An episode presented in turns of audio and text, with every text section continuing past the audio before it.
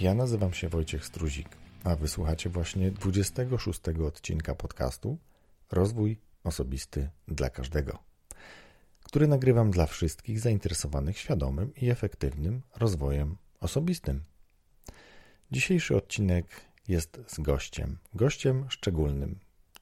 Gościem szczególnym, dlatego że to jest kolega z uczelni. Kolega, który zażartowałbym, urzekła mnie jego historia, ale urzekła mnie naprawdę. Nie będę zbyt wiele teraz Wam o tym mówił, bo to wszystko okaże się w rozmowie, ale przyznam, że zbierałem się do tej rozmowy chwilę z wielu powodów, ale jestem bardzo zadowolony, że ta rozmowa się odbyła. Sam dostałem to, czego oczekiwałem, bo oczekiwałem dla siebie kolejnego ziarenka do swojej motywacji i dostałem je. Dostałem nawet całkiem duże ziarno dzięki Mateuszu.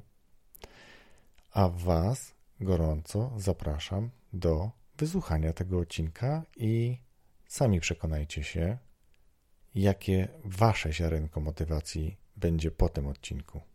Wszystkiego dobrego.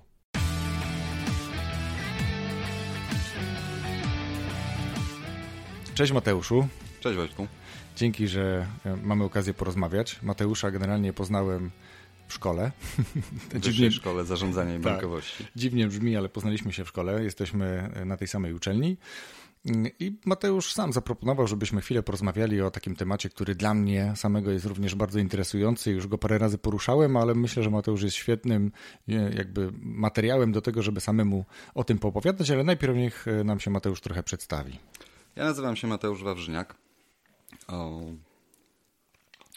moją pasją, bo wiem Wojtku, że bardzo często pytasz e, swoich gości, słucham Ciebie zresztą, więc e, stąd ta informacja, e, jest to, jaką mają pasję. Moją pasją jest nurkowanie.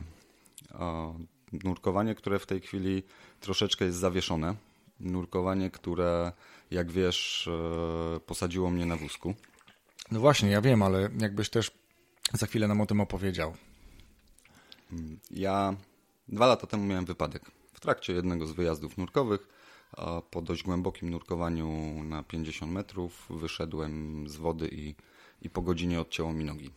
Czyli godzina była w porządku, wszystko było ok, tak mniej więcej? A, tak mniej więcej było ok, czułem się, czułem się słabo, ale po godzinie już nie miałem w ogóle kompletnie władzy w nogach. Właściwie, właściwie odcięło mnie od e, wysokości klatki piersiowej do, no, do, końców, do końca, końca nóg.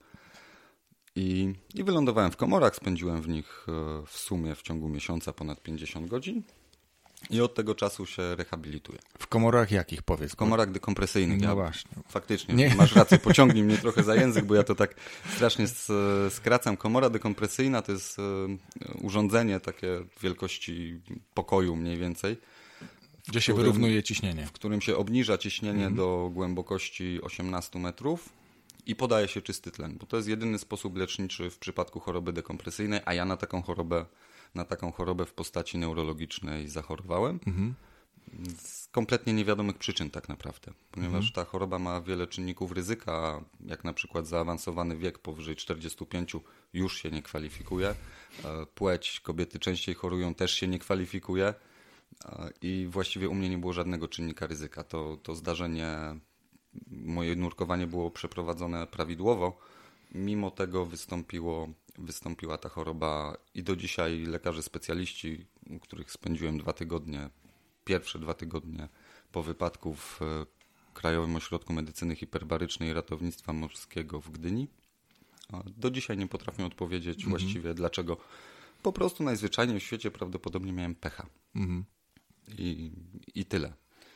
Ale też e, dzięki temu, że nikt nie wie dlaczego, też nikt nie stawia rokowań. Mhm.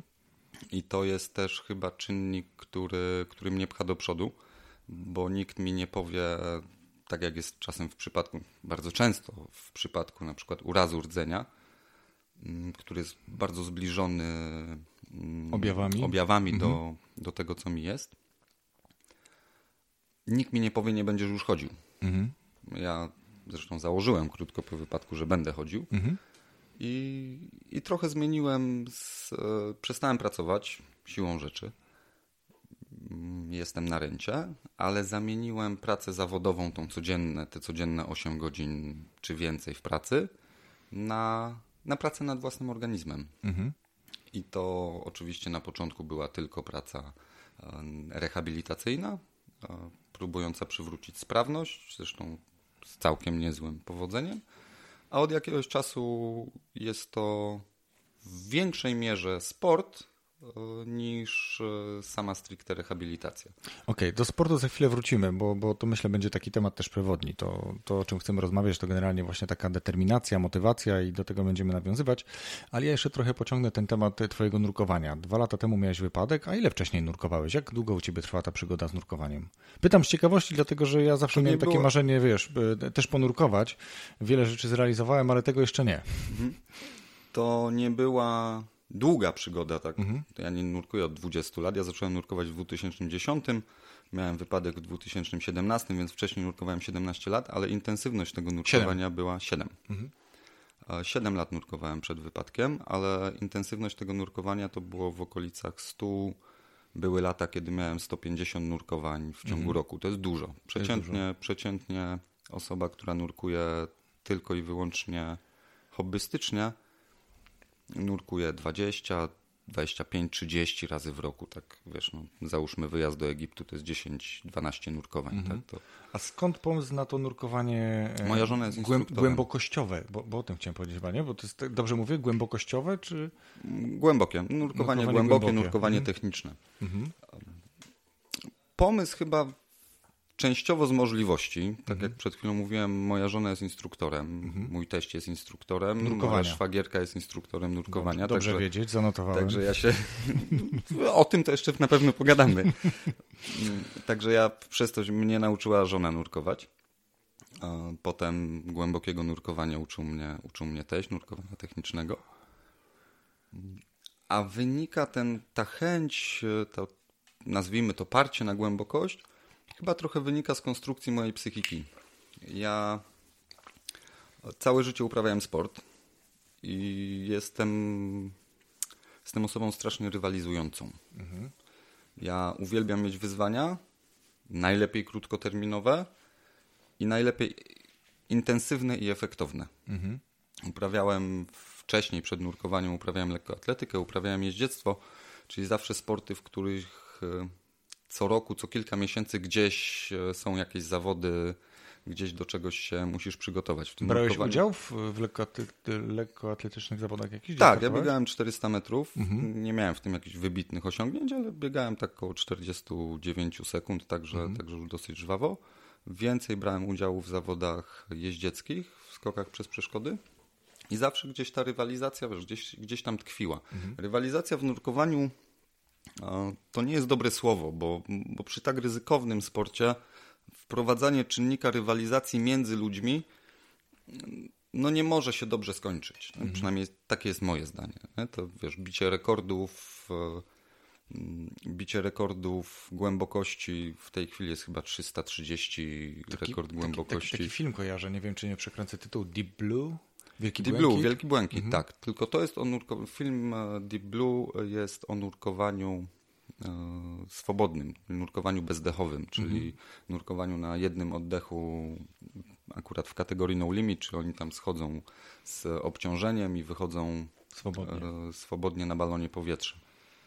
Ale to też jest strasznie ryzykowny, ryzykowny No, sport. ten film nie miał dobrego końca, nie? Tak, tylko nie do końca prawdziwy, bo ci Okej. obaj chłopacy przeżyli. W, w, Tam życiu, w w, życiu, w historii prawdziwej. W historii prawdziwej, tak. I Enzo Majorka i, mm, i teraz mi uciekło drugie nazwisko. Trochę wstyd, Spokojnie. o, ale tak, obaj przeżyli. Jeden żyje do dzisiaj, a drugi zmarł tam parę lat temu. Mhm. Ale to wracając do tej rywalizacji, to w nurkowaniu to była zawsze chyba rywalizacja bardziej ze sobą. Mhm. Że jestem w stanie, w stanie ogarnąć się na dużej głębokości, bo wchodzi czynnik narkozy azotowej, czyli to jest taki to jest takie wrażenie, jakbyś wypił trzy piwa, przynajmniej u mnie, tak jakbyś wypił trzy piwa bez tego czasu pośredniego. Jesteś trzeźwy, trzeźwy, trzeźwy, włączyli trzy, ci trzy piwa. Mm -hmm, okay. Bardzo fajne. To jest tak, nagle. Nagle. To mm -hmm. jest, mój znajomy ma nawet takie powiedzenie, że on nie spożywa alkoholu, ale ćpa azot. Okay.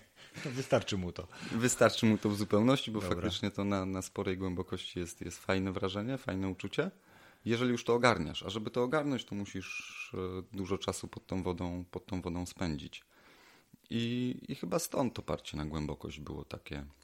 Ja się zastanawiam odnośnie tego nurkowania, dlatego że jak sam próbuję i, i bardzo lubię na basenie, no wiesz, no to jest 3 metry, nie?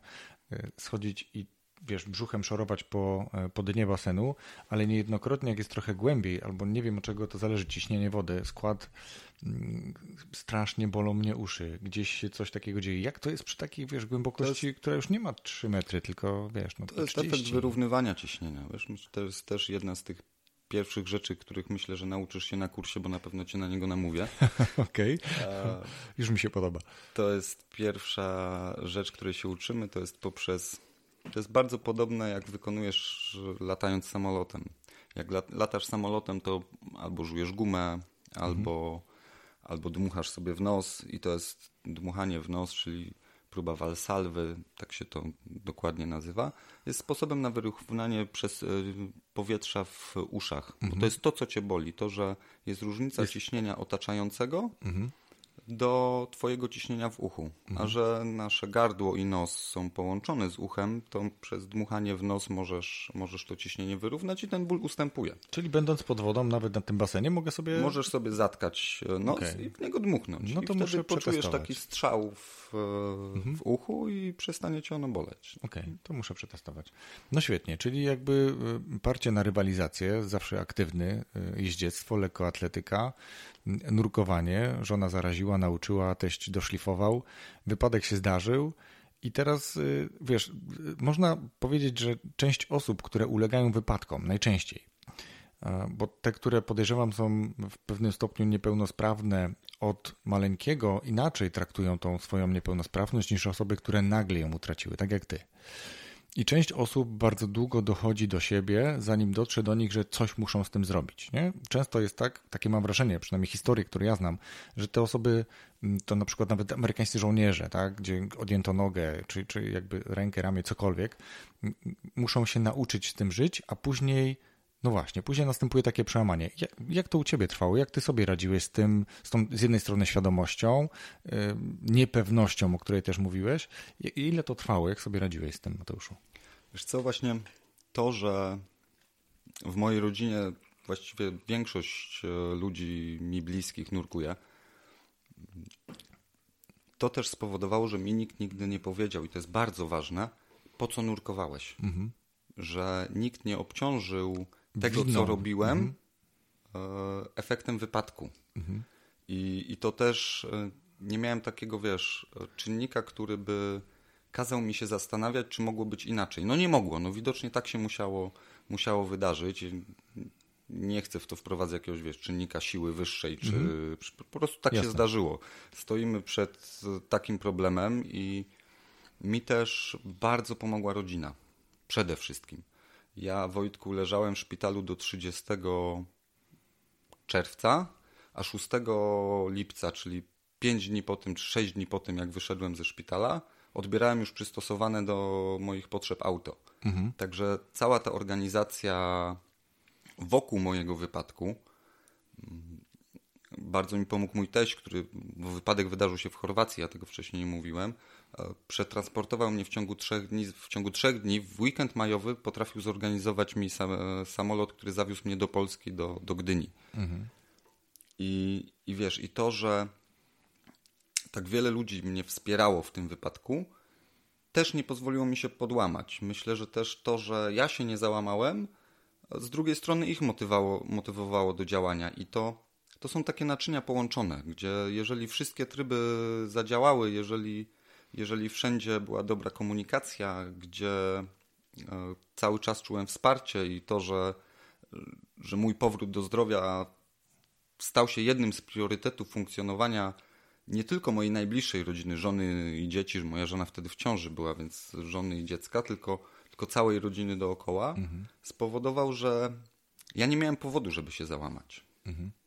Ja byłem w tej szczęśliwej sytuacji, że też no, w wielu takich przypadkach wypadków jest to też katastrofa ekonomiczna dla rodziny. Mhm. W moim przypadku z różnych powodów tak nie było i to też jest, jest czynnik bardzo ważny, bo ja się nie musiałem zastanawiać, e, co dam dzieciom jeść za chwilę, tylko mogę się skupić do dzisiaj, mogę się skupić nad tym, że wracam do zdrowia, że mhm. z jednej strony wracam do zdrowia, z drugiej strony jakieś tam cele, o których, cele sportowe mam, o których pewnie za chwilę porozmawiamy.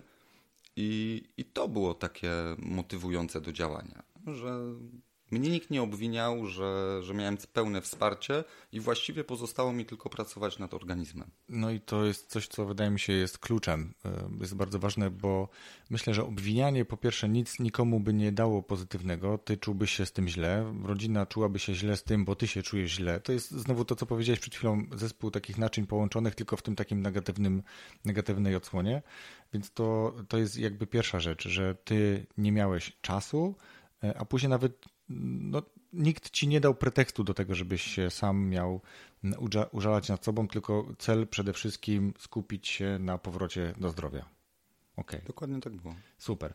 E, wiesz, bo osoby, które jeżdżą na wózkach, tak jak ty, y, ja, my się nie znamy tak długo, no to jest drugi semestr generalnie na tej mm -hmm. uczelni, ale od razu byłeś taką osobą, która w żaden sposób nie daje po sobie poznać, że czegoś oczekuje od innych osób. Ty sobie sam wysuwałeś krzesło, wjeżdżałeś tam wózkiem swoim na wykłady, jeździłeś, wiesz, wręcz traktują cię tak, jakbyś normalnie chodził, normalnie się poruszał, był jednym z normalnych studentów. Znaczy, jesteś normalnym studentem, tylko generalnie jedynym na uczelni, który jeździ na wózku, nie?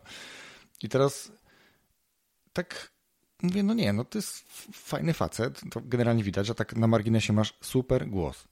Nie? No, dziękuję. Tak jak, tak jak cię słyszę na słuchawkach, to to jest naprawdę bardzo fajny, bardzo przyjemny głos, więc to też jest taka e, wartość, wiesz, możesz, możesz aspirować do, do radia, nie? Tak dzielić się tym. E, ale wracając jakby do, do meritum i myślę sobie, a później rozmawialiśmy nawet o tym, że ty trenujesz. Trenujesz jeszcze coś, co mnie osobiście bardzo w pewnym momencie kręciło, bo, bo crossfit był takim czymś, że ja wiesz, trzy razy w tygodniu praktycznie jak mieszkałem jeszcze sam w Poznaniu, chodziłem na treningi i naprawdę robiłem mocne treningi. Niekoniecznie wody z wszystkimi, ale robiłem takie swoje treningi. Mówiłem ci, ja siadałem 140, tak, tak, 140 kilo przysiad i to, to nie było jedno powtórzenie. No dzisiaj podejrzewam 80, mógłbym mieć już problem, bo, bo trochę się zaniedbałem. Ale powiedz mi, jak to jest, że, że ty y, masz w sobie cały czas tą chęć, tą siłę, tą energię. Rozmawialiśmy o tym, jak to generalnie wykrzesać. Skąd ty to masz i jak, jak zrobić, żeby, żeby też to mieć? Wydaje mi się, że u mnie chodzi głównie o te krótkoterminowe cele, o których, o których rozmawialiśmy. Mhm.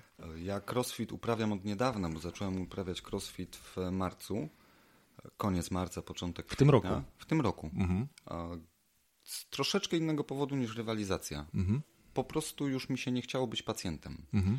Ja spędzałem 4-5 e, godzin na rehabilitacji takiej stricte neurologicznej, neurologicznej stricte E, medycznej i w pewnym momencie po prostu zaczęła mi się ona nudzić. Myślę, że też dlatego, że w niej nie ma krótkoterminowych celów. Mhm. Jest jeden cel, żebym znowu zaczął chodzić. A ty potrzebujesz krótkoterminowych. Kiedy, tak, a ja potrzebuję mhm. bodźców takich krótkoterminowych. Takim e, bodźcem co roku, co roku, przez dwa razy, przez mhm. ostatnie dwa Jasne. lata był e, bieg Wings for Life. Mhm którym dwa lata temu startowałem, nie, rok temu, w 2018 startowałem za pomocą egzoszkieletu, czyli robota, który wspomaga, wspomaga chód. A w tym roku startowałem o kulach, bo się uparłem, że, mhm. że wystartuję rok później, wystartuję o kulach, ale, ale to jest rok, to jest 12 miesięcy. To jest, dla mnie to już nie jest krótkoterminowy cel, to już mhm. jest troszeczkę, troszeczkę za długo. Mhm. I, i pomyślałem, że muszę coś zmienić, e, bo za chwilę mi zacznie siadać głowa. Mhm. A to, co w rehabilitacji, w tym, żeby mi się chciało wstać rano do, do codziennych zajęć, no to jest przede wszystkim głowa. Mhm. To jest właściwie tylko i wyłącznie. Jeżeli wysiądzie mi głowa, to za chwilę mi zaczną siadać kolejne elementy w organizmie i, i o tym chodzeniu nie będzie mowy. Mhm. Także dlatego wprowadziłem crossfit. Ja się na ten crossfit zbierałem się od roku, bo wiedziałem o tym, że powstała Iron Arena, w której trenuję. Jedyne w Poznaniu miejsce, w którym zajęć, są zajęcia dla, dla osób na wózkach. Prowadzone zresztą przez, e, przez Krzycha i przez Dawida, wspaniałych trenerów na wózkach, mhm. więc e, jest to też bardzo, bardzo istotne, bo oni mogą mi pokazać ruch, który dokładnie mają takie same problemy tak, albo też większe, mhm. E, żeby go wykonać, tak? I, I zbierałem się rok i w końcu, w końcu gdzieś tam zacząłem jeździć do, do Iron Areny i jestem zachwycony. jestem zachwycony tym, że widzę oczywiście progres e, siłowy w swoim organizmie, w górnych jego partiach, mhm. ale też wybitnie mi to pomaga, bo jak sam wiesz, w crossficie pracuje cały nasz organizm. Mhm. No u mnie nogi trochę mniej, mhm. ale, ale cały cały core, całe wszystkie mięśnie odpowiadające za stabilizację i, mięśnie pleców i, i mięśnie brzucha, mięśnie miednicy. Musimy powiedzieć też o tym, że mi to porażenie zeszło. Mhm. Mi z tego poziomu, od którego zaczynałem na wysokości klatki piersiowej, w tej chwili zeszło tak, że umiejscowiłbym je mniej więcej w połowie miednicy. Okay. Dlatego też ja mogę więcej wykonać, mogę. mogę więcej stawiać... niż kiedyś. Więcej niż na początku. Mhm. I właściwie ten postęp oczywiście na początku był geometryczny i on teraz zwolnił, dlatego też bodźcuje organizm inaczej i, i znowu widzę jakieś, jakieś progresy. A CrossFit daje to, że teraz w tej chwili, jak wiesz, przygotowuję się do, do wodów kwalifikacyjnych na Battle of Europe, czyli takie zawody, gdzie właściwie zjeżdża pół Europy. Mam nadzieję, że uda mi się na nie zakwalifikować, więc jest też ten kolejny, kolejny czynnik po coś. Mhm. Ale też widzę codziennie, próbując chodzić, próbując, chodząc o kulach, że, że ten crossfit naprawdę, naprawdę mocno pomaga w, stabilizacji. Wrócimy za chwilę do crossfitu, bo jak ty powiedziesz, że, że to ci się strasznie podoba, to ja się też od razu uśmiechnąłem, bo dla mnie crossfit, wiesz, ja też uprawiałem bardzo wiele dyscyplin, jogę, typowe kulturystyczne ćwiczenia, chociaż generalnie absolutnie nie ma nic wspólnego z kulturystą, jak, jak mnie widzisz, mm, ale, ale crossfit był dla mnie najciekawszy. Tam się zawsze bardzo dużo działo, zawsze byłem najbardziej, jakby wiesz, energetycznie mm, wyeksploatowany ale też automatycznie wyrzut endorfin był największy. Regeneracja następowała nawet stosunkowo szybko. Ale jakby za chwilę wrócimy do crossfitu. Powiedz mi, bo bieganie w egzoszkielecie i bieganie o kulach to są dwie różne, dwa różne jakby style biegania, dwa różne sposoby biegania. Tak ja sobie to wyobrażam. Nigdy nie próbowałem ani jednego, ani drugiego. Nie miałem takiej ani potrzeby, ani okazji. Ale powiedz, jakie były twoje rezultaty w tym pierwszym biegu w egzoszkielecie i teraz? W egzoszkielecie przeszedłem 850 metrów. Mhm. Ja bym tego specjalnie bieganiem nie nazywał, bo... No okej, okay, no, no, mówimy Wing for Life jasne. to jest jakby bieg, natomiast wiadomo, że to dotyczy jakby specyficznego sposobu. Wings for Life, jak wiesz, meta ciebie goni i, i mieliśmy mniej więcej 30-33 minuty na to, żeby przejść, więc przeszedłem 850 metrów, czyli szedłem tak powiedzmy niecałe 2 km na, na godzinę, mhm. a o kulach przeszedłem 530. Mhm. Mniej, czyli w mniejszym Ale tempie, bardziej samodzielnie. Ale całkowicie samodzielnie. No właśnie, bo tu wspierałeś tylko, się tylko na, na... Wspierałem się tylko na kulach, mhm. ale głównie przemieszczałem się nogami. Nie? To nie tak, że wiesz, ciągnąłem się, ciągnąłem nogi za sobą na kulach, tylko faktycznie, faktycznie szedłem. Super. Podrzucimy do tego podcastu, do zdjęć, znaczy do, do materiału, do posta, do, do tego podcastu podrzucimy parę takich zdjęć. Zobaczycie, jak Mateusz z kim sobie zrobił zdjęcie generalnie w tym roku. Tak, nie tak, mów, tak. nie mów, niech okay. będzie na zdjęciu, niech sobie, niech sobie zainteresowani wejdą na poradnikowo.com i znajdą ten odcinek podcastu i zobaczą, z kim masz zdjęcia. Ale też wrzucimy materiały y, takie, którym, którymi będziesz mógł się już pochwalić mhm. bez, bez zdradzania wyników, jeżeli chodzi o kwestię eliminacji do do tego e, wydarzenia crossfitowego, ale to jest coś, co ja mam nawet swoje stare filmiki, jak mnie jeszcze dzieci kręciły. Jak to wygląda, wiesz, jaka jest tam energia w tym crossficie, więc wróćmy teraz do tego crossfitu.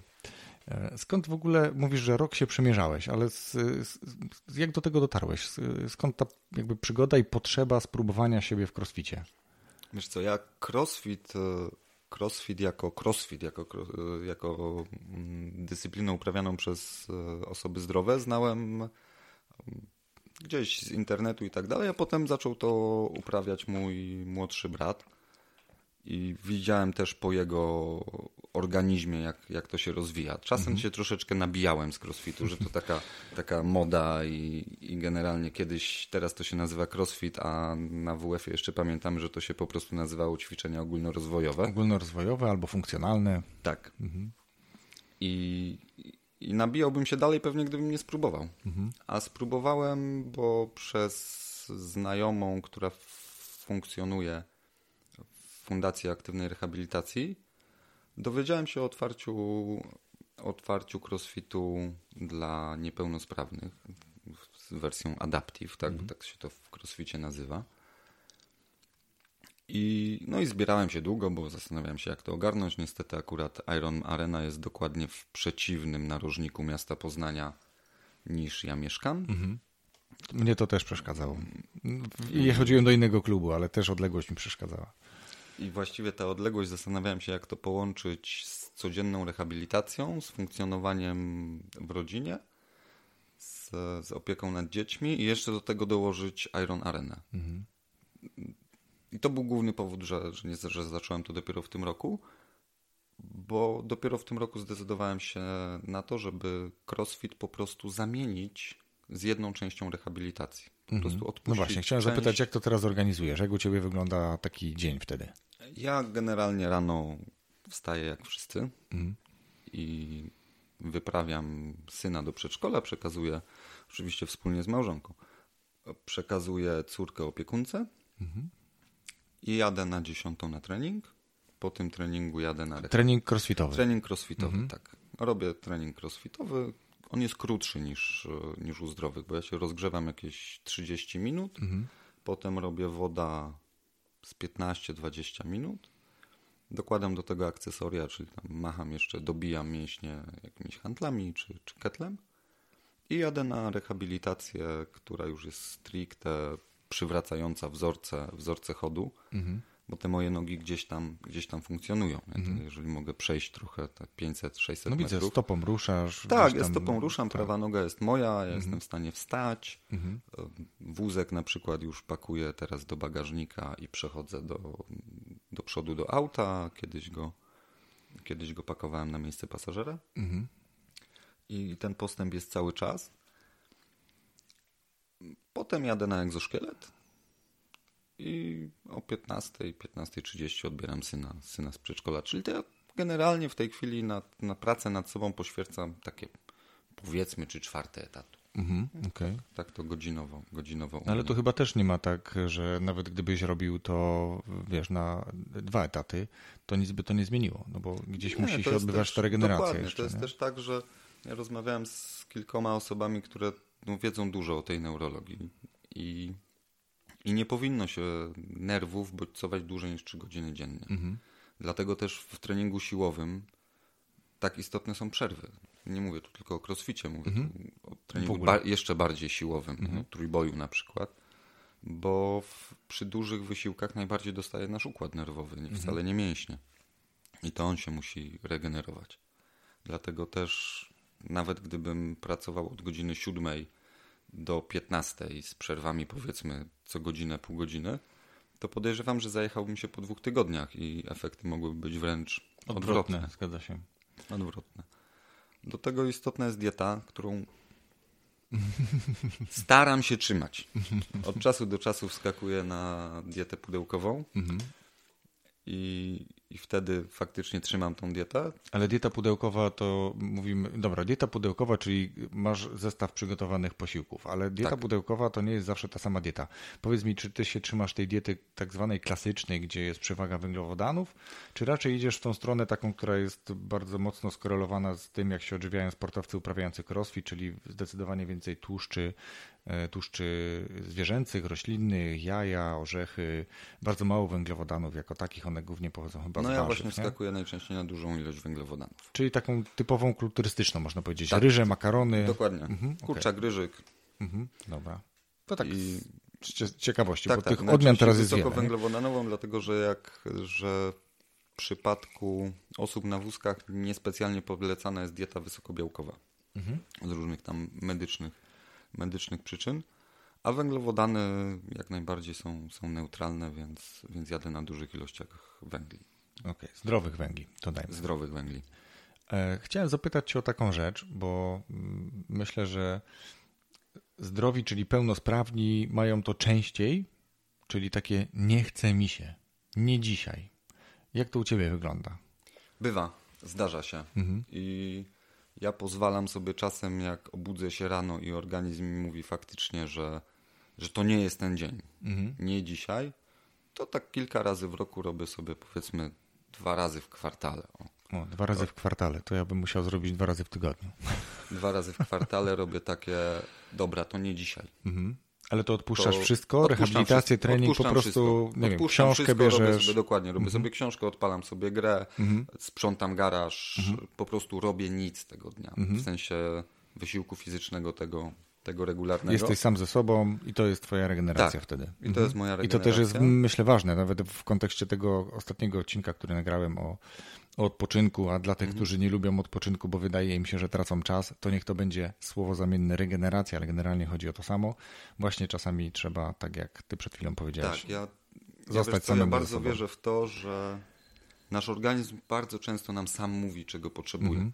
To znaczy, jeżeli i nie tylko w kwestii odpoczynku. Jeżeli mam ochotę, akurat nie jadam zwykle e, pizzy, ale akurat no, chodzi za mną pizza od tygodnia, to znaczy, że mój organizm, ja wychodzę z takiego założenia, czegoś z tej pizzy potrzebuje. Mhm. I tak samo jest z odpoczynkiem. Jeżeli mój organizm mówi, że no kurde, naprawdę nie dzisiaj, nie wiem, jeszcze jak chodziłem do pracy wejść, L, wejść L4, czy żeby być bardziej w porządku, urlop na żądanie, tak? Mhm.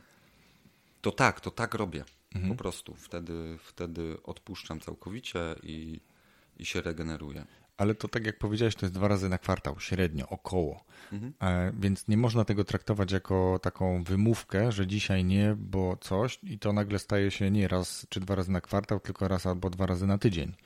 Tak? Czyli jakby tak czy inaczej potrafisz w sobie znaleźć tą energię i motywację do tego, żeby robić to często i regularnie. Tak, ja. Moja żona bardzo dużo pracuje. Jedną z takich motywacji jest też to, że byłoby mi najzwyczajniej w świecie głupio nie wstawać, wiedząc, że moja żona właśnie wyjechała do pracy i wróci, powiedzmy jest godzina ósma, i wróci o 19, 20. I, i, i co ja mam jej powiedzieć, że co, że, że, cały dzień przesiedziałem w domu mhm. i jest to drugi dzień w tym tygodniu, który przesiedziałem w domu i nie pracuję nad sobą, a... Bo co, nie? Bo co?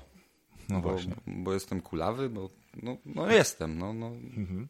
no okej, okay, nie umiem chodzić, ale to jest jedna z motywacji i ona nie jest negatywna absolutnie. Ona mhm. jest, y, moim zdaniem, jest, jeżeli moja żona jest takim przykładem, który też mnie motywuje do tego, nie mówiąc nic kompletnie, mhm. tylko, tylko tym, co robi na co dzień, motywuje mnie do tego, że chce mi się wstać i, i, cisnąć, y, i cisnąć na trening, cisnąć na rehabilitację. Inną jest taka, że zdarzyło mi się parę razy odpuścić po, o godzinie powiedzmy ósmej, że nie, nie dzisiaj, napisać, że dzisiaj mnie nie będzie do trenerów, po czym o godzinie 11 być wściekłym na siebie. Mhm. Kurde, no mogłeś jechać. A już jest za późno, bo akurat mm, Już nie, nie odwrócisz tego. Już nie odwrócę. Mhm. Już nie poukładam dnia tak, żeby, żeby pojechać. Po prostu straciłem. Mhm. A powiedz mi, ty masz jakichś takich e, ludzi, którzy cię inspirują, jakichś takich e, motywatorów, nie wiem, Muhammad Ali, nie, nie wiem kto, Rocky, wiesz, kto, ktoś, kto, kto jest takim kimś, do, do, do kogo możesz się, może nie, nie, nie porównywać, ale no właśnie kto cię inspiruje, motywuje. Bardzo mnie inspirują, zresztą tak jak widzisz, mam parę, siedzimy u mnie w bibliotece, więc mam parę, parę książek e, biograficznych, które jest -hmm. straszny bałagan jeszcze w tej bibliotece, więc tak też ich szukam wzrokiem. Ale uwielbiam ludzi sukcesu. I to nie tylko sportowego, fakt, że czytam też książki, książki sportowe, ale nie specjalnie dużo. Uwielbiam Elona Muska, który jest po prostu według mnie kompletnym świrem. Mm -hmm kompletnym człowiekiem, który posta potrafi postawić wszystko na jedną kartę i stwierdzić, że się uda. Mm -hmm. I najczęściej się udaje. Póki co.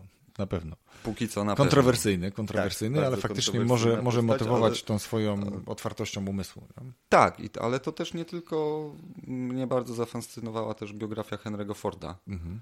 który wyprzedził swoją epokę też o, o, o, kilkadziesiąt lat. Jak się nie mylę, to Ford chyba powiedział coś takiego, co w tym kontekście też jest fajną motywacją, że jeśli uważasz, że nie możesz, to masz rację. Ale tak. jeśli uważasz, że możesz, to też masz rację. Nie? Tak. Więc to, to, to są chyba jego słowa, jak dobrze pamiętam. Tak, tak. To są, to są Więc my możemy. Możemy. Bardzo wiele możemy. To jest takie. Mm, ja się często zastanawiam. E, właściwie zastanawiałem.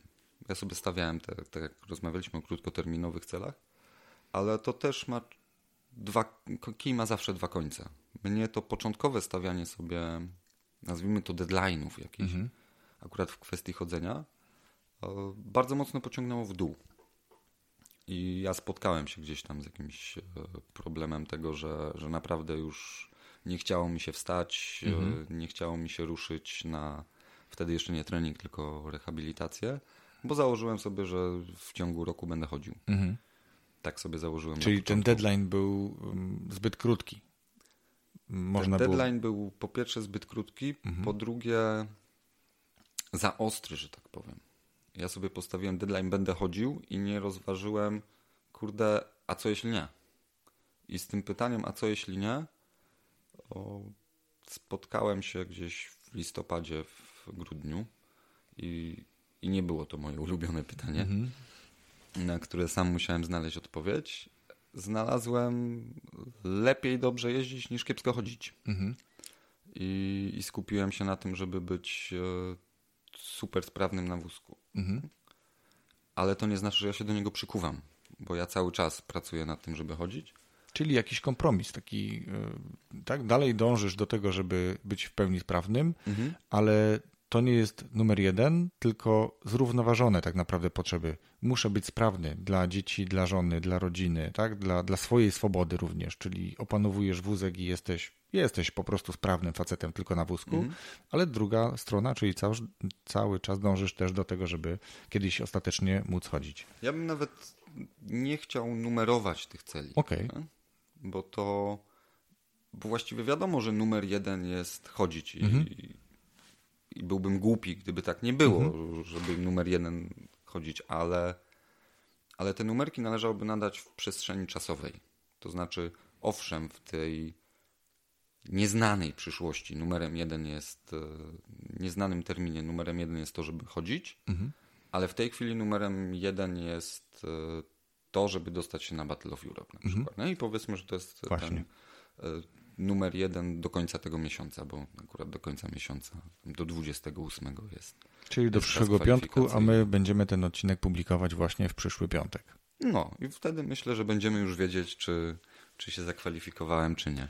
No to zrobimy osobnego posta, pochwalimy się, jakkolwiek by nie było. Dokładnie.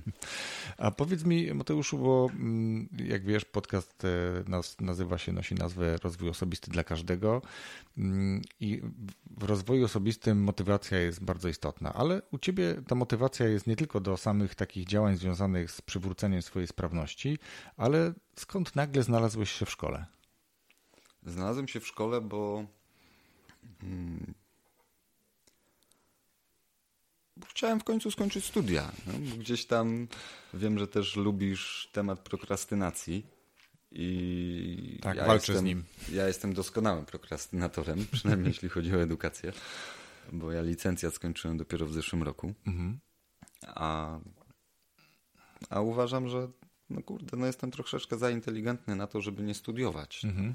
Że no, to jest wiesz, muszę też powiedzieć, tutaj znowu muszę dać przykład mojej żony, ale to chyba dobrze. To na pewno dobrze. Moja żona mm, skończyła prawo w Polsce, skończyła prawo amerykańskie w Stanach. No ja mam maturę. No kurde. Trochę głupio. Trochę nie? się człowiek źle z tym czuje, co? Trochę, trochę głupio i, i to też był jeden z czynników motywacyjnych. Widzisz, wychodzi na to, że moim głównym motywatorem jest moja żona. Może powinienem jej to częściej mówić. Powinieneś pewnie. I, i to też, e, też super. No. Ale wiesz, Przekonała mnie szkoła też. Mhm. Wraca, wracając na chwilę do żony, to być może nawet nie samo mówić, ale jeśli nie mówisz, to być może pokazujesz. No i to jest czasami ważniejsze. Mam taką nadzieję. Tak. Mam taką nadzieję. To później możesz porozmawiać z żoną. Wracając do szkoły. Wracając do szkoły, to przekonała mnie też szkoła, bo ja akurat... O to też chciałem zapytać, dlaczego akurat w SHIP? Dlaczego akurat w SHIP? Mhm. Bo dowiedziałem się, że na WSHIPie można robić projekt jako licencjat. Mhm. Ja właśnie walcząc z prokrastynacją, z miernym skutkiem, na pewno gorszym niż w kwestii pracy nad własnym organizmem, nie wyobrażam sobie siebie siadającego i piszącego pracę. Mhm. Ja robiłem z Robiłem projekt licencjacki razem ze znanym ci Mateuszem Kaczmarkiem, zresztą gościem, bez którego pewnie bym, bym nie skończył tego licencjatu, mm. bo jak mieliśmy zajęcia na pierwszym piętrze, a ja jeszcze byłem w dużo gorszej kondycji, to Mateusz najpierw brał mnie na ramię i wnosił mnie na, a później na piętro, a potem przynosił wózek. Tak. Także właściwie to też kolejna osoba, która wiesz, bardzo, bardzo wiele, wiele wniosła w tym. Wspierała cię na pewno. Bardzo mnie mhm. wspierała w trakcie tej no, od czasu wypadku właściwie. Mhm. I, I dlatego w SHIP, bo, bo przede wszystkim to już się przekonałem studiując na WSHIPie, mhm. no przekonują mnie ludzie, którzy mnie uczą czegoś nie dlatego, że napisali na ten temat 10 książek. Mhm tylko, tylko, są praktykami. Nie? Tylko są praktykami, tylko że tak. oni po prostu tak robią. Zrobimy taką kryptoreklamę. Faktycznie to, co mnie się dzisiaj podoba w, w szkolnictwie wyższym, przynajmniej w szkole, w której się wspólnie uczymy, to taka diametralna różnica. Jeżeli ja pamiętam siebie, jak ja robiłem licencjat 20 lat temu e, w Katowicach. To była Wyższa Szkoła Języków Obcych, nie, Wyższa Szkoła Zarządzania i Języków Obcych. Chyba nawet ją likwidują w tym roku, szkoda. No 20 parę lat ta szkoła jednak wytrwała. I tam na przykład był pan, który uczył ekonomii, biznesu i tak dalej. To był pan, który nie miał nic wspólnego z biznesem, poza tym, że przeczytał, być może nawet napisał jakieś książki. A tutaj faktycznie mamy za wykładowców osoby, którzy są e, menadżerami wysokiego szczebla, którzy są pewnie też jakimiś prezesami, członkami zarządów albo no, naprawdę bardzo mądrymi osobami e, chce się tego słuchać, nie? To, bo wierzysz w to co, to, co oni opowiadają. To, to jakby jest coś, co ja kupuję. Nie? To, to nie jest ta teoria. Teorię ja mogę też przeczytać w książkach, a najbardziej liczę, najbardziej uczę się z jednej strony sam doświadczając, a z drugiej strony słuchając doświadczeń innych. Stąd też jakby po części ten podcast, tak? bo mam okazję rozmawiać z ludźmi, z którymi nigdy wcześniej nie nawiązałbym żadnej relacji, a teraz proszę, nie? To my byśmy rozmawiali tylko na tematy związane pewnie w, szkole, w szkole gdzieś tam, czy tematy związane ze szkołą, przy kawie, czy w przerwie między jednymi a drugimi zajęciami, a teraz rozmawiamy sobie na, tak na coś takiego, nie? Na, na, na temat motywacji szkoły i, i całego twojego tutaj wypadku i dążenia do, do, do powrotu do sprawności. No super. E, co mi chcesz jeszcze powiedzieć? Nie wiem, co miałbym ci jeszcze powiedzieć. Myślę, że częściowo... Patrzę na tą bibliotekę. Temat Patrzę na tą bibliotekę. No, częściowo, częściowo temat, temat e, wypadku, niepełnosprawności wyczerpaliśmy. Ja jeszcze chciałbym tylko dorzucić, że wiesz, dla mnie niepełnosprawność, ja, ja rzadko mówię o sobie niepełnosprawny. Mhm. Ja częściej mówię o sobie kulawy, mhm. bo, bo jestem bardziej. Nie uważam siebie za niepełnosprawnego. Paradoksalnie, jak ja staram się, tak jak mówiłem, codziennie chodzić o kulach, ja bardziej na kulach, o kul, chodząc o kulach, czuję się niepełnosprawny, niż jestem niepełnosprawny na wózku. Mhm. Jest to punkt widzenia. Jest to punkt widzenia, mhm. punkt tego, co. Dlatego wydaje mi się, że niepełnosprawność. Z niepełnosprawnością też jest tak, że niepełnosprawni jesteśmy dopiero w momencie, kiedy nie jesteśmy samodzielni. Mhm. I to jest dla mnie taki, wiesz. A ty jesteś samodzielny. A ja jestem w 100% w samodzielny, ja mogę zostać, wiesz, Ale jest taka jedna rzecz, którą, którą y, chciałbym poruszyć. A dotyczy takiego jednego epizodu na uczelni. Y, I ja przyznam, że sam i to z ręką na sercu mogę powiedzieć, nigdy nie zaparkowałem na miejscu dla inwalidy. Nigdy. Z wielu powodów. Po prostu mam pewne zasady. Są, wiesz, zasady takie jak ta, gdzie, nie wiem, nie parkuję na miejscach dla niepełnosprawnych, a jeżeli nie mam miejsca do zaparkowania gdzieś w miejscu, gdzie zwykle parkuję, to po prostu jadę gdzieś dalej, a nie staję na trawie albo jak ostatni. A, nieważne to. I teraz była taka sytuacja, kiedy na uczelni ktoś zaparkował bardzo blisko podestu, po którym wjeżdżasz do, do, do szkoły. Tam mhm. to jest właśnie miejsce dla, e, do parkowania dla osób niepełnosprawnych. No, to tak się nazywa to miejsce do parkowania po prostu. Tak? Dokładnie tak się nazywa. Y, I, I co zrobiłeś? Pamiętasz? Nie pamiętam, o którą sytuację ci chodzi, bo Tom ze mną. Było, było ich kilka. No właśnie, no to jest smutne, że nawet, nawet na uczelni było kilka, kilka sytuacji. Raz chyba zapytałem kogoś, czy nie mhm. zauważył. O... A raz chyba wsiadłem na kogoś. Ja lubię sobie czasem wsiąść na ludzi, jak, jak siadają na miejscu dla niepełnosprawnych, jak sparkują na A raz nakleiłeś naklejki. A raz dostałem od ciebie naklejki, tak. Ja mam naklejki w samochodzie. Raz, raz dostałem, teraz mi się Śmialiśmy się, bo ja nigdy ich nie użyłem. Mam, bo, bo strasznie czuję się prowokowany, jak widzę, jak ktoś tak zaparkuje. E, one nie są, nie, one nie są hamskie, one nie są niegrzeczne, nie, nie, ale one są, są One takie... są złosiem, że parkujesz tak. jak łoś czy coś takiego, tam, tam nie ma wulgaryzmów, ale czasami myślę, że to jest jedyna szansa, żeby tym ludziom pokazać, że robią tak, źle, ja po prostu robią źle. naklejki na lusterko. Tak, zdaje się tak. Ale to też jakby nie jest metoda, którą pochwalam, ale w tym wypadku byłem bardzo zadowolony, że to się udało zrobić, bo słuchajcie, nie, nie macie świadomości, mówię do tych wszystkich, którzy na chwilkę sobie stają albo, albo cwaniakują, nie? Bo, bo są takie miejsca wyznaczone i pff, co, stanę sobie, tu, tu nie ma żadnych takich osób. Ale wierzcie mi, że nikt nie chciałby być na, na miejscu osób, które nie mogą podjechać, bo ktoś właśnie zaparkował im w tym miejscu samochód. Ja zwracając czasem uwagę, bo wiadomo, że to się zdarza, a jak jeździsz na wózku, to lubisz sobie zwrócić uwagę komuś, kto stanął Masz pełne prawo dla... do tego. I masz do tego pełne prawo i od razu widać, że że możesz parkować na tym miejscu. Bardzo często się spotykam właśnie z odpowiedzią, ja tylko na chwilkę. Mm. I mhm. zwykle wtedy mówię, no to zamieńmy się na chwilkę. Właśnie. Tak na chwilkę. I co wtedy? wtedy ludzie przestawiają auto. Okej, okay. ja tylko na chwilkę. Na chwilkę na pocztę. Tak. E, Mateuszu, masz naprawdę ogrom książek. E, moje mieszczą się w takich plastikowych szufladkach.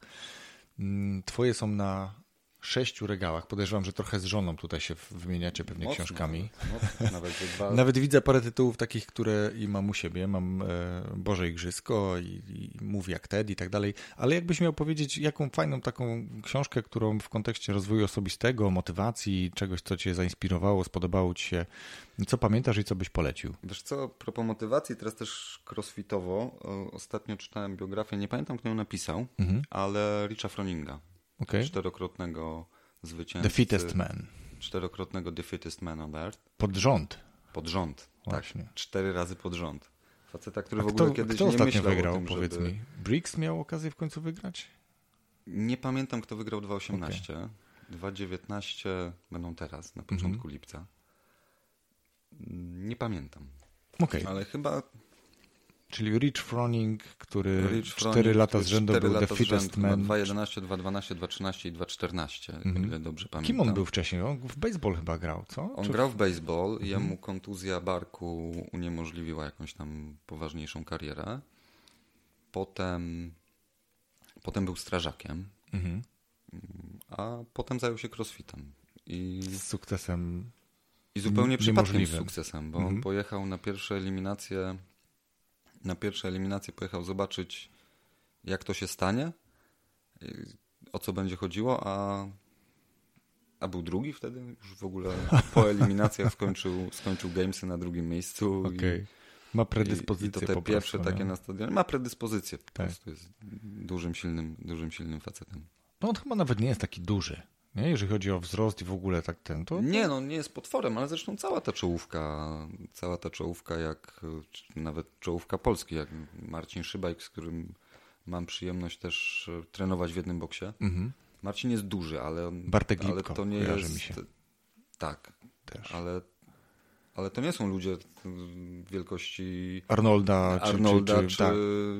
to nie są kulturyści. Czy, Pudzianos, czy tak. Pudzianowskiego, nie? Mhm. ale to jest też piękne w tym sporcie, bo tu tu nie możesz tak wyglądać, mhm. bo okej, okay, no możesz mieć siłę, żeby zrobić przysiad ze sztangą 300, mhm. no ale, ale już nie pobiegniesz, już nie no. pobiegniesz, no. zgadza się. I to właśnie jak Także pamiętam, jest...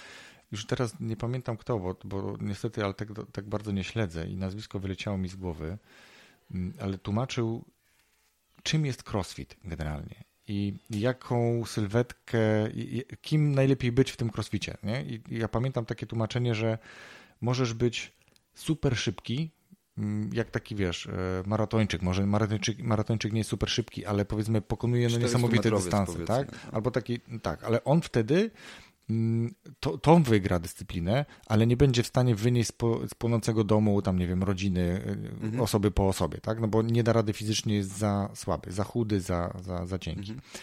Z drugiej strony ta osoba, tak jak mówimy, nie wiem, Pudziano, Pudzianowski na przykład, no, najsilniejszy facet, ale z drugiej strony jak widzimy, jak on e, po, po pierwszej rundzie już nie ma szans na, na wiesz, jest beztlenowy, już, mhm. już jakby nie ma siły, no to, e, to też nie jest to.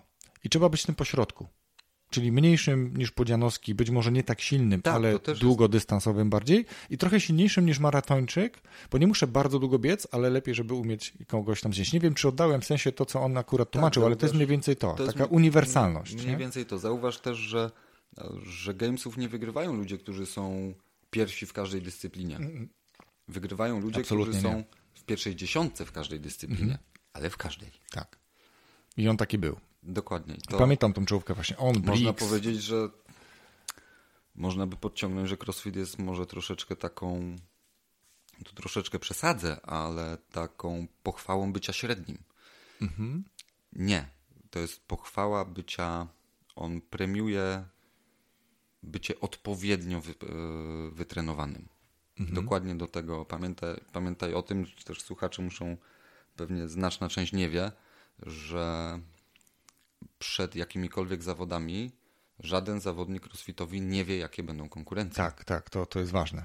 Dobrze to powiedziałeś. Faktycznie tam jest tak, że każdy się przygotowuje do tego, co już było i zastanawia się, co jeszcze będzie. A tu dojdzie na pływanie, a dojdzie rower i to rower w terenie. I, do, i jeszcze z rowerem musisz gdzieś przebiec, bo jest góra. Kiedyś na początku pamiętam w ogóle to były na takich małych boiskach, gdzieś takich, tak. wiesz, gdzieś na wsiach, tak, tak jak Texas gdzieś i, i tam były te pierwsze zawody. No a te przez ostatnie tam 7 lat chyba gdzieś, no to to no są, to największe, stadiony, no. największe stadiony, telewizje, Dokładnie, transmisje to, na żywo. A to, to cały jest, czas jest... mówimy o, o, o, rynku Stanów Zjednoczonych. Tak, no bo, bo oni to jakby, ten patos amerykański jest, tak? no, ten, no Reebok tak, Reebok to, to pięknie zmonetyzował. Nawet jak widzimy ile kosztują karnety na siłownię, a ile kosztuje karnet boksu crossfitowego dobrze wyposażonego, co to wynika, też są inne kwoty. Co nie? wynika też z tego, że boks crossfitowy sam musi zapłacić licencję, licencję tak, tak, tak. Po to, żeby być boksem Oczywiście, crossfitowym. Tak. Aczkolwiek wiesz, bo te boksy, i tu mi się trochę kłóci, tak jeszcze wejdziemy trochę w ten temat tego crossfitu, kłóci mi się trochę z tą w cudzysłowie filozofią, bo ja nie lubię takiego słowa filozofia do crossfitu dopisywać, czy w ogóle do, do nie wiem, do, no powiedzmy, tak? Bo to było coś takiego, że to tłumaczono, to nie jest siłownia, gdzie jest czysto, pięknie pachnie i każdy sobie w, słuchawek, e, wiesz, w, słuchaweczkach, e, w słuchaweczkach izoluje się i sobie tam robi trening, tylko tu jest, wiesz, kurz, pył, krew, tak, wiesz, no to przesadza z tą krwią, ale, ale Bywa, bywa. Pewnie czasem, tak. czasem z dłoni poleci. No nie, z dłoni to na pewno. Y, pulapsy, tak? Mhm. No właśnie, to schodzi. Masylapy. Masylapy. Przy masylapach tak. lubi. Y, no ale generalnie to chodziło o to, że masz, wiesz, y, nie musi być czysto, nie ma muzyki tak, że sobie słuchasz na słuchaweczkach, tylko jest taka, wiesz, integracja mocna, że tak. ci ludzie się bardzo mocno wspierają, tak. tworzą taki, wiesz, team spirit, jak to się mówi po amerykańsku i, i to jakby nakręca ale też, nie? że są te wspólne bo... wody, rywalizujesz, ale też pomagasz sobie, nie? że jak już ktoś ktoś widzisz, że nie, nie daje rady, to mówisz jeszcze, jeszcze, tam i wiesz, no kurczę, ja pamiętam jak chodziłem, strasznie mnie to kręciło. Tak, ale nie wiem, czy udało ci się, no pewnie ci się udało, zresztą mi też się udało, ale bardzo ciężko jest po treningu e, wyjść od razu z boksu i powiedzieć cześć na razie. Zawsze no ta zawsze to trwa jakieś 15, musisz zarezerwować sobie 15-20 minut na to, żeby z tymi ludźmi jeszcze porozmawiać ale to... o zupełnie rzeczach kompletnie niezwiązanych z crossfitem. Nie wiem, często. czy u ciebie tak się to odbywało, ale my po e, treningach, po, po powodach, my, mówię właśnie już w imieniu całej tej społeczności, która w tym, w tym boksie była, mm, ale te, te rozmowy, ta integracja odbywała się w trakcie takiej mobilizacji potreningowej, gdzie tam leżeliśmy na sztangach, każdy się mhm. ugniatał albo na piłeczkach tenisowych, czy na innych tam rollballach i tak dalej, gdzie mm, no, taka kultura tej regeneracji zaraz po treningu treningu wchodziła, gdzie ja pamiętam, moja żona jest trenerem personalnym i ona też mówiła, nie, nie rozciąga się po treningu, to wiesz, różne szkoły, a tutaj na przykład po treningu zawsze było rozciąganie. Tak. I to takie mocne rozciąganie. Tam bardzo mocno też jakby były takie ćwiczenia powiązane z jogą. Mm, bardzo mocno związane z jakby całym tylnym pasem, tak? czyli od mhm. pięt po, pobyt mała potylicę.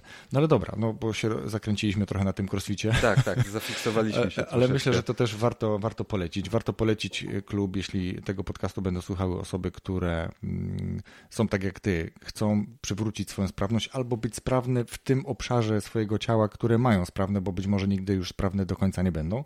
No to są takie crossfitowe boksy, które są e, wyposażone w trenerów, tak jak ten mhm. w Poznaniu. Powiedz jeszcze raz, jak on się nazywa? Iron Arena. Iron Arena. Więc w Poznaniu jest Iron Arena, a myślę, że w każdym większym mieście też takie boksy są, gdzie, gdzie mm, są trenerzy przystosowani do poprowadzenia treningów Nawet dla osób, które nie są. To, to, to, wiedzą, jak to zrobić. Dokładnie, dokładnie. Więc tutaj możemy to polecić. E, dobra, pamiętasz tytuł tej książki, o której mówiłeś? Najlepszy. Nie, przepraszam. Pierwszy? To, to, znajdziemy. Pierwszy, znajdziemy i, i, i, podlinkujemy również tą książkę. Jeszcze jakiś materiał, jeszcze coś byś chciał powiedzieć? Co nie przychodzi mi to nic tak w tej chwili, w tej chwili do głowy, ale jeżeli mi coś podejdzie, to też jeszcze, jeszcze To mi podeślesz. Podeślij mi zdjęcia. Podeślij mi zdjęcia, podeślij mi te linki z, ze swoich treningów. Ja oglądam to i generalnie dlatego też potrafię sam zebrać się w sobie i iść pobiegać, bo ostatnio rzuciłem swój... Ja lubię na przykład często wrzucić na Facebooka jakieś właśnie zdjęcie z treningu, czy kawałek filmu z treningu e, z takim hashtagiem What's your excuse? No właśnie, wiesz co, wstyd, y, bo ja na, jak zacząłem trenować crossfit, to sobie kupiłem, zainwestowałem takiego nano y, malutkiego polskiego mhm. AirPoda, chyba tak się mm mówi, i zamówiłem go sobie w sklepie i kazałem od razu, bo to w cenie było, jakby dać sobie mm, gravers taki z tyłu i tam chyba właśnie miałem e, no excuses. Kurczę, muszę go znaleźć. Polecam. Polecam. To jest też trochę chyba takie moje, znaczy moim hasłem przewodnim od dwóch lat jest e, never give up. Mhm. I, I właśnie chyba tak z tą zasadą staram się żyć e, w ostatnim czasie. To mi się bardzo fajnie skleja teraz koniec naszej rozmowy właśnie takich. Nie ma wymówek, nie ma poddawania się.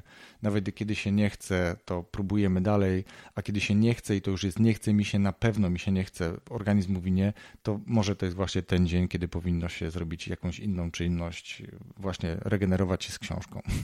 Polecam. Więc regenerujmy się również z książką. Mateuszu, bardzo dziękuję Ci bardzo za naszą rozmowę. Wszystkiego dobrego. Spotkanie. Pozdrawiam. Właśnie wysłuchałeś kolejnego odcinka podcastu Rozwój Osobisty dla Każdego.